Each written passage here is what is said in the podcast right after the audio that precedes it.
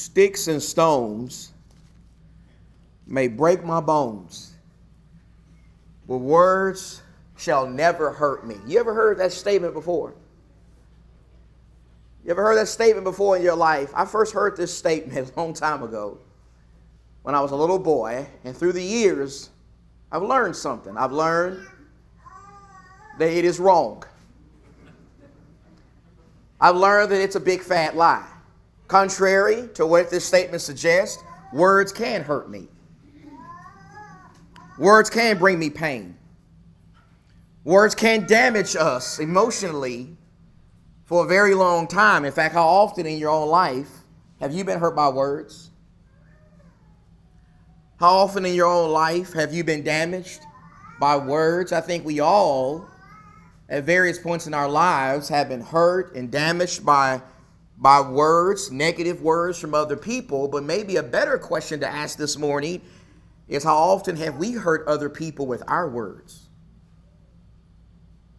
How often have we wounded others with the hurtful things that we say? How conscious are we to the fact that our words, our words, can bring about a lot of damage in the lives of the people we interact with on a daily basis? Our words can damage our spouse. And our words can damage our kids and our parents and our classmates and neighbors and co-workers and friends and even the people in this room brothers and sisters in christ our words have tremendous power our mouths have tremendous power the the tongues inside of our mouths have tremendous power in fact i submit that our tongues our tongues are probably the most powerful member of our bodies. Our tongues are probably the thing in our body that has the most potential to impact lives, our lives, and the lives of other people like nothing else we possess. And maybe that's why the Bible warns us over and over again to be wise with our tongues. Maybe that's why the Bible urges us to, to be cautious with our tongues. It warns us to be careful with how we use these tongues that God has given us. And I'm reminded of a passage found in the book of Proverbs. The book of Proverbs actually has a lot to say about the tongue and about our words and about how we use our mouths. For example, in Proverbs 18:21, Solomon, the wise man, says, Death and life are in the power of the tongue. Notice, it's in the power of the tongue, and those who, who love it will eat its fruit. What is Solomon saying there? Well, simply put, there Solomon is telling us that when it comes to, to our tongues, the, these small tongues we have in our mouths, Solomon says the tongue is powerful. The tongue is, is extremely powerful. It probably is the most powerful member of our bodies. And James says something similar. Will you please join me in your Bible this morning to the book of James? I think we would be wise to consider the words of James in James, the third chapter. I'm going in my New Testament to James chapter 3.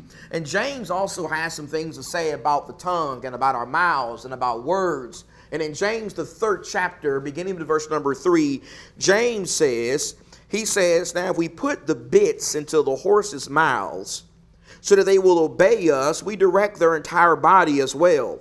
Look at the ships also, though they are so great and driven by strong winds, are still directed by a very small rudder wherever the inclination of the pilot desires. So also the tongue is a small part of the body, and yet it boasts of great things. See how great a forest is set aflame by such a small fire. And the tongue is a fire, the very world of iniquity. The tongue is set among our members is set among our members as that which defiles the entire body and sets on fire the course of our life and is set on fire by hell. For every species of beast and birds, of reptiles and, and creatures of the sea is tamed and has been tamed by the human race, but no one can tame the tongue. It is a restless evil and full of deadly poison. With it we bless our Lord and Father, and with it we curse men who have been made in the likeness of God. From the same mouth come both blessing and cursing. My brethren, these things ought not be this way. Does a fountain send out from the same opening both, both fresh and bitter water? Can a fig tree, my brethren, produce olives, or a vine produce figs? Nor can salt water produce, fr- produce fresh. What's, what's James saying there? Well, James there is making our point. James there is telling us, he's telling us that the tongue is powerful. The tongue is extremely powerful. While it is a small member of the body, James says that the tongue can be a consuming fire. It can be a consuming fire. It can burn things down. It can burn down a forest. It can bring about a lot of destruction. You know, I recently read an article. I recently read an article that said that one of the top five contributors to forest fires are cigarettes cigarettes. Cigarettes that are carelessly tossed out by people through the window of their cars, but those cigarettes are still lit. A small cigarette that's still lit can burn down a whole forest. It can bring about a lot of destruction. And James says that's that same thing is true with the tongue. James says that while the tongue is a small member of our bodies. It has the potential to burn things down. It has the potential to bring about a lot of destruction. It has the potential to bring about some massive damage that may never be repaired. James says the tongue is like a fire, and he also says it's like poison. He says the tongue is a, is a restless evil that's full of deadly poison. I submit that this metaphor here James uses is even more disturbing than the first. I mean, it, it's one thing to, to toss a, a cigarette out of your car and and it's still lit and you realize later on you burnt down an entire forest. It's one thing to do that by accident. It's another thing to poison somebody. You don't poison somebody by accident. You poison somebody on purpose.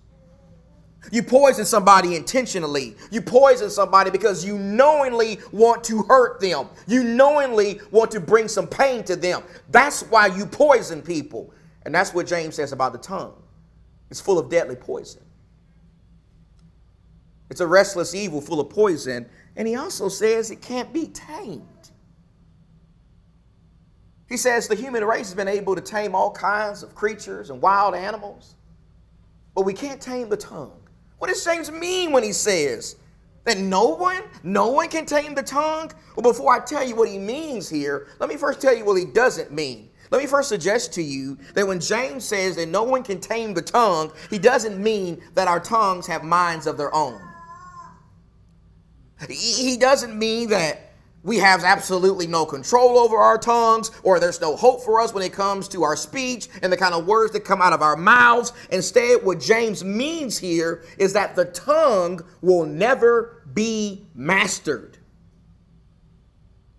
He means we can never let our guards down when it comes to our tongues. He means it doesn't matter how blessed we are uh, blessed we are to be alive or how long we are blessed to become Christians, there will never be a time in our lives where we're going to be able to say, you know what? I don't have to worry about the tongue anymore.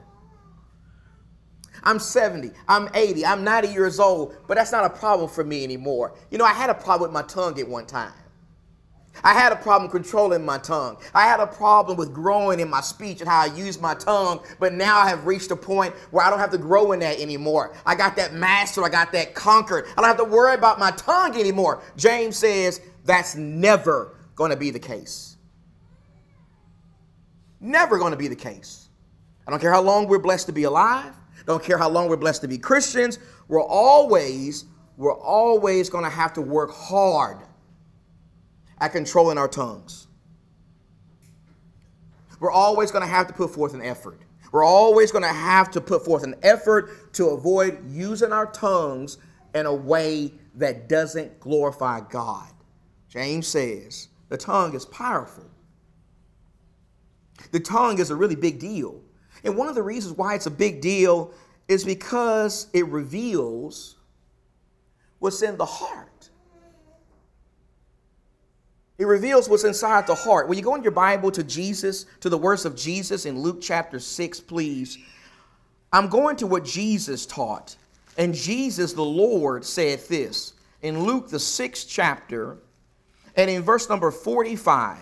In Luke chapter 6 and verse 45, Jesus said, The good man out of the good treasure of his heart brings forth what is good, and the evil man out of the evil treasure brings forth what is evil, for his mouth speaks from that which fills his what? Which fills his heart. The Lord Jesus, the one who made the human body, he says that our mouths, our tongues, our words reveal what's going on in here. They reveal what's going on in our hearts. They reveal the intentions of our hearts. In fact, maybe you've heard it said this way before. Maybe you've heard it said, words are a window to the soul. Words are a window to the soul. What does that mean? Well, that means that words reveal character. Words reveal priorities. Words reveal our faith. And if we really take God and His Word seriously, practically speaking, that means that if I have a foul mouth, then I got a foul heart. I got a foul soul. If I have a mouth that's always speaking words of bitterness and anger and resentment, then those things have a firm root in my heart. If I have a mouth that's never talking about Jesus. It's never talking about the gospel. It's never talking about salvation found in Jesus Christ, but it's always being used to talk about sports and politics and what's going on on my favorite news channel. If my mouth is always talking about that stuff, but never about Jesus, then that's clearly showing where my priorities are. My mouth, my tongue, my words reveal what's going on in my heart. It reveals my faith and my priorities and my character. That's why the tongue is a big deal. But we need to add to that that not only does the tongue reveal what's in the heart, it also speaks words that can be heard by God, not just by the people we're talking to. And so when you go in your Bible to Mark chapter 2, please. In Mark, the second chapter, do you remember how in Mark 2, at the beginning of that chapter, we read about the time when Jesus healed a paralyzed man. Remember, the friends of this man were so determined to get him to Jesus that they brought him in through the roof. Remember that? They tore the roof off of this house and they lowered their friend, their paralyzed friend, down to Jesus so Jesus could heal him. But before Jesus healed him physically, he first healed him spiritually. He first forgave him for his sins. And the scribes don't like that because in verse number six, at the end of verse six, it says they were reasoning in their hearts. They're thinking to themselves. Verse seven, why does this man speak that way? He is blaspheming. Who can forgive sins but God alone? And so verse 8 says, immediately Jesus, aware in his spirit that they were reasoning that way within themselves, said to them, Why are you reasoning about these things in your hearts? Notice how Jesus, while he was alive, on this earth, and even today, as he sits at the right hand of God, he has the ability to read hearts. He has the ability to read thoughts. He has the ability to know exactly what we are thinking about all the time. And think about this if the Lord is able to do that, if the Lord is even able to hear our very thoughts, then He certainly can hear our words. He certainly can hear every word we speak. He certainly can see every word we, we write or text or tweet or post on social media. He certainly can hear us every time we lie. And every time we curse, and every time we use the Lord's name in vain, and every time we gossip. Do you know what gossip is? You know what gossip is? I have a fear that so many Christians really don't know what gossip is. They really don't know. I know that because so often I've heard people say, maybe you've heard people say this. Well, this is not gossip because I'm telling I'm telling the truth. It's not gossip because I'm telling the truth. You ever heard someone say that before? That's wrong. That's wrong. That is an erroneous way to look at gossip. While gossip often involves telling information about things that are not true, we need to understand that gossip also involves telling information that is true. It also involves going to others with information that should not be spoken. It involves going to others not in the spirit of Matthew 18 16, where you're trying to go to some people and try to get them to help you bring somebody back to repentance. Instead, you're going to people with information because you don't like somebody, because you got a problem with somebody. Because you want to reveal some information to other people that's designed to destroy somebody. You want to damage their reputation. You know you would never say that stuff to someone's face, but you will say it in private because you want to ruin that person. You want to say something juicy about that person to damage them, to damage their name, to damage their reputation. That's why the best thing to do when someone comes to you with that garbage is to say, How about we go to this person and you tell them face to face? I bet it'll stop right there. Because people don't want to do that, they want to gossip. And when we do that, are we so foolish? Are we so foolish to believe that the Lord can't hear that? Are we so foolish to believe that the Lord can't read our hearts? and see the malicious intent of our hearts. The tongue speaks words that can be heard by God. And I think we need to really consider that because ultimately our tongues can cost us our souls. You believe that, don't you? I hope you believe that because Jesus said so. Will you go in your Bible, please, to Matthew chapter 12? Many of you know exactly where I'm going, but let's read it together. I'm going in my Bible to Matthew, the 12th chapter. And I'm looking at what Jesus said in verse number 36. Matthew 12, verse 36. Jesus said, But I tell you, now watch this. I tell you that every, that's the key word, every, every, every careless word that people speak, they shall give an accounting for it in the day of judgment. For by your words you're going to be justified, and by your words you're going to be condemned. Listen to what the Lord says there. Notice how the Lord says that my words, my words, your words, our words are constantly being reviewed by God. They're constantly being reviewed by the one who's able to hear everything and see everything. How often do you think about that? How often do you think about that in your daily life? In your daily life, as you talk to people every single day, how often do you consider the fact that the words you speak, the way you use your tongue, that is going to play a huge role in how the Lord deals with you on Judgment Day? That's some powerful stuff right there, brothers and sisters. In fact, I firmly believe with all my heart that if we really believe what the Lord is saying here, if we really take Him seriously, if we really believe that one day we're really going to give an account to God for every word that we speak, we would be more careful with how we speak. We will be more careful with how we talk to our spouse and how we talk about our brethren behind their back and the things that we tweet and post and text and even show approval of on social media. Our tongues are powerful, extremely powerful. And they're going to play a huge role when we stand before the Lord on the judgment day. And so here's the, uh, the final question I want us to think about, okay?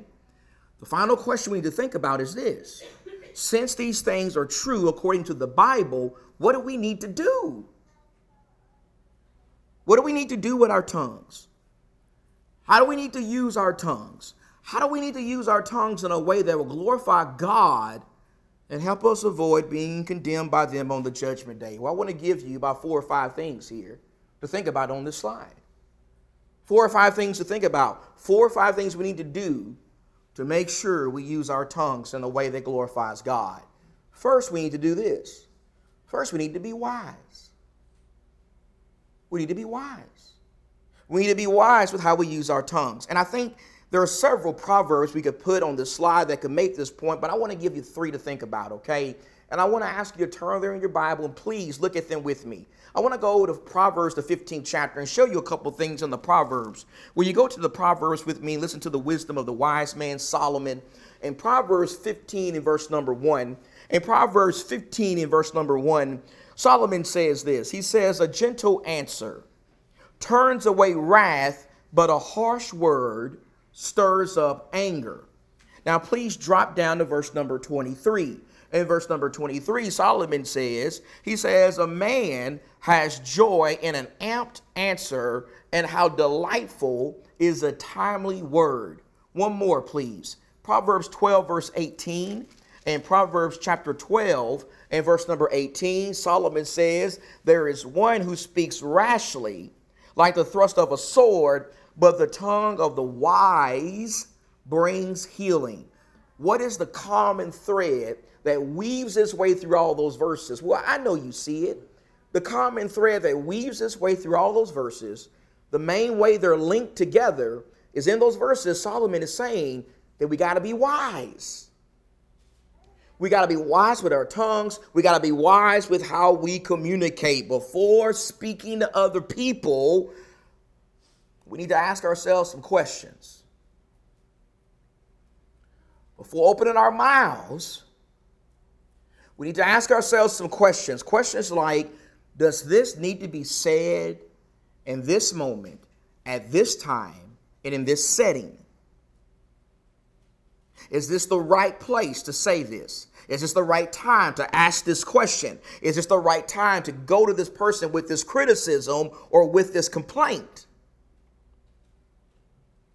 How are these words I'm about to speak going to impact this person?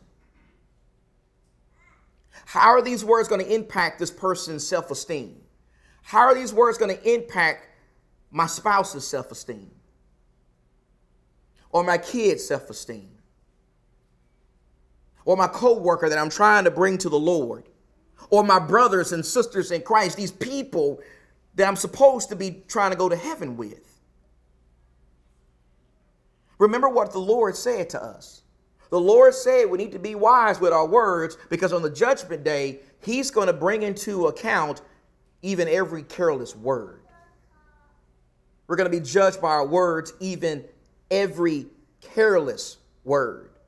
The Bible says we got to be wise. I got to be wise. We all have to be wise with our tongues. But not only do we need to be wise, we need to be prayerful. We need to be prayerful about this. We go in your Bible to Nehemiah chapter 2. Do you remember when Nehemiah was trying to go back to Jerusalem or trying to go to Jerusalem to help his people rebuild the walls of the city? Remember, he was the cupbearer for the king of Persia. And one day he's working for the king, he's doing his responsibilities. And the king notices that something's wrong with him. Nehemiah's sad about something. Remember, Nehemiah wants to go back to Jerusalem. He cares about his people. And so the king notices Nehemiah's body language, and in verse 4 of Nehemiah 2, in Nehemiah 2 in verse 4, the king said to me, Nehemiah says, What should you request? Look at the next part. So I did what? I prayed to the God of heaven. Notice how, before speaking to the king, before making a request to go back to Jerusalem to the king, Nehemiah says he first talked to God. He first spoke to the Lord. Now, when the Bible says Nehemiah prayed here, I don't think it's saying what Nehemiah said to the king, well, hold on a, a, little bit. Let me go in this other room here. Give me about 15 minutes to pray and I'll be back. No, what Nehemiah does here in the moment is he probably says a quick prayer in his mind. He talked to God at that moment in his mind before speaking to the king, that's what I need to do. That's what I need to do. Before saying whatever pops into my mind, I need to get control of myself. I need to pause. I need to get some discipline and I need to talk to God. I need to speak to the Lord. I need to speak to the Lord in my mind. When someone is saying something that's really angering me and irritating me and causing my blood to boil, I need to pause and say to the Lord, Lord, help me. Help me, Lord. Help me get some wisdom right now. Help me bridle my tongue. Bless me. Help me say the right thing in this moment. That's what Nehemiah does. He's prayerful. And we need to be prayerful, and we also need to be encouraging. Need to be encouraging. I'm going to go to a couple different places in the New Testament. I want to go to Colossians first, in Colossians, the fourth chapter. I want to listen to what the Apostle Paul, I want to read what the Apostle Paul says in Colossians chapter 4 and in verse number 5. In Colossians chapter 4 and verse 5, Paul says, Conduct yourselves as a Christian, conduct yourselves with wisdom towards outsiders making the most of the opportunity. Let your speech always be with grace. The way you talk, let your speech always be with grace, as though seasoned with salt, so that you will know how you should respond to each person. Now, put that with a parallel text in the book of Ephesians. In Ephesians, the fourth chapter, in Ephesians chapter 4 and in verse number 29, in Ephesians 4 and verse 29, Paul says, Let no unwholesome word proceed from your mouth, but only such a word as is good for edification according to the need of the moment, so that you will give grace to those who hear.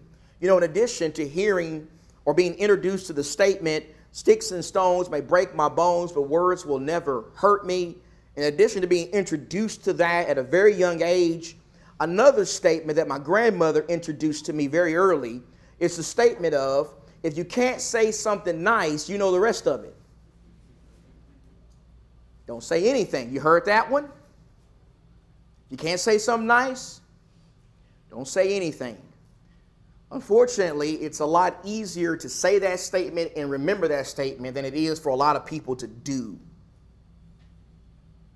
Unfortunately, for a lot of people, even for a lot of God's people, it seems like doing what that statement suggests is an impossible task it seems like they have no problem complaining and griping and grumbling against other people, but they sure have a hard time finding some encouraging things to say.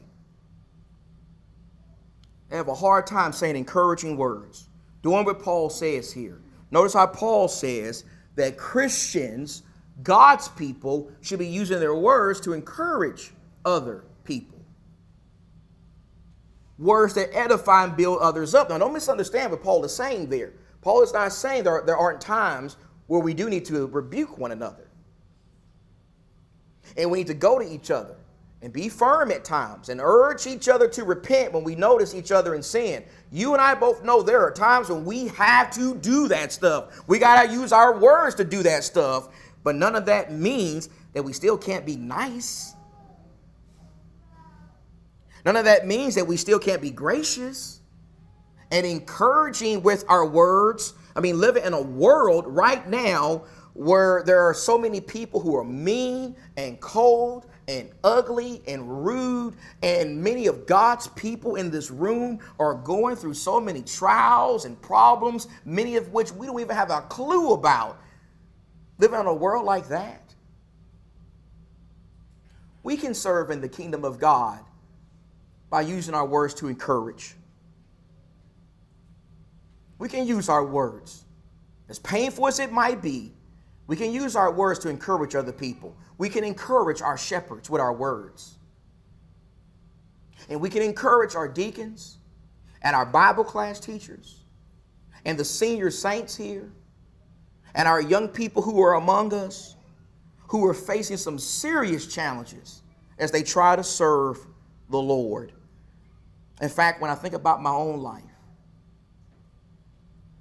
I can't begin to tell you how many times I have found myself in rough moments. Had a rough day, had a tough day, and I was very, very discouraged, but through the providence of God, a brother or a sister said some encouraging words to me or wrote something encouraging to me at the right time and it helped me tremendously. You ever been there before? You wonder if they could just know that you were going through something because at the right time, they said something encouraging. They built me up, gave me strength, gave me optimism. We need to be encouraging. And then let me say we also need to be honest. This should be an obvious point to us, but I think we need to rehearse it a little bit.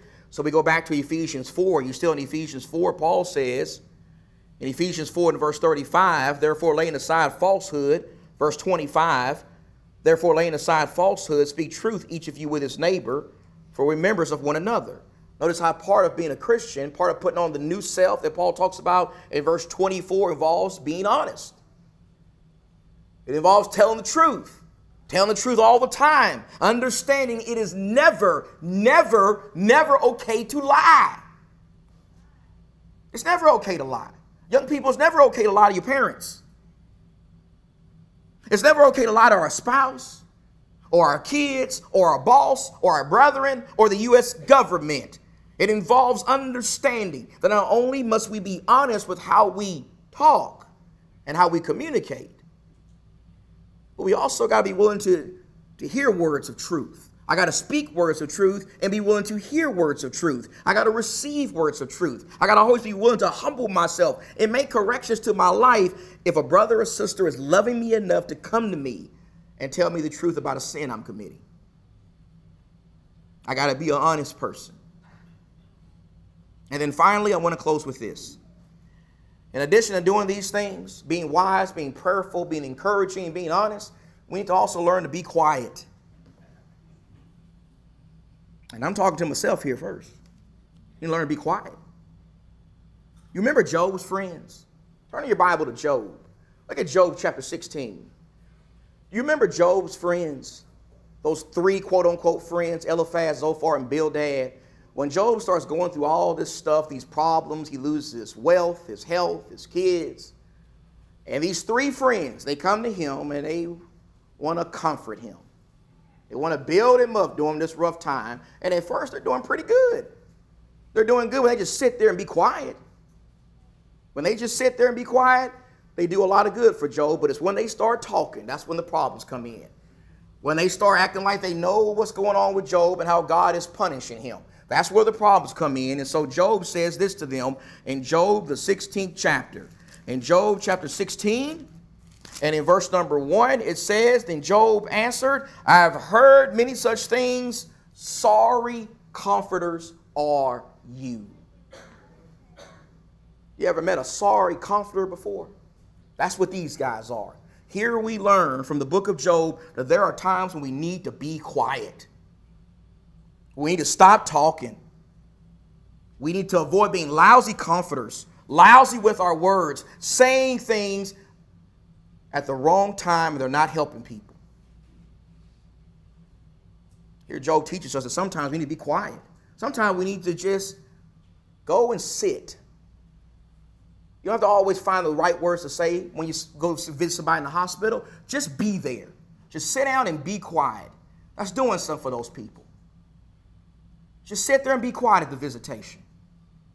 Just sit there and be quiet at the funeral. Don't say false things like God needed an angel. You'll never be an angel. No person will ever be an angel. That's wrong. We say foolish things at times. Just sit there and be quiet. Avoid saying things and we don't have all the facts. Avoid thinking about the next words you want to say when other people are talking to us. You ever met somebody like that? You're talking to them and you know they're not paying attention to you because they're thinking about the next thing they want to say. Let's avoid being people like that. Let's remember Proverbs 17 28 says, Even a fool, when he keeps silent, is considered wise. Our tongues are powerful, powerful instruments, powerful members of our body, and we got to guard them. We got to be wise.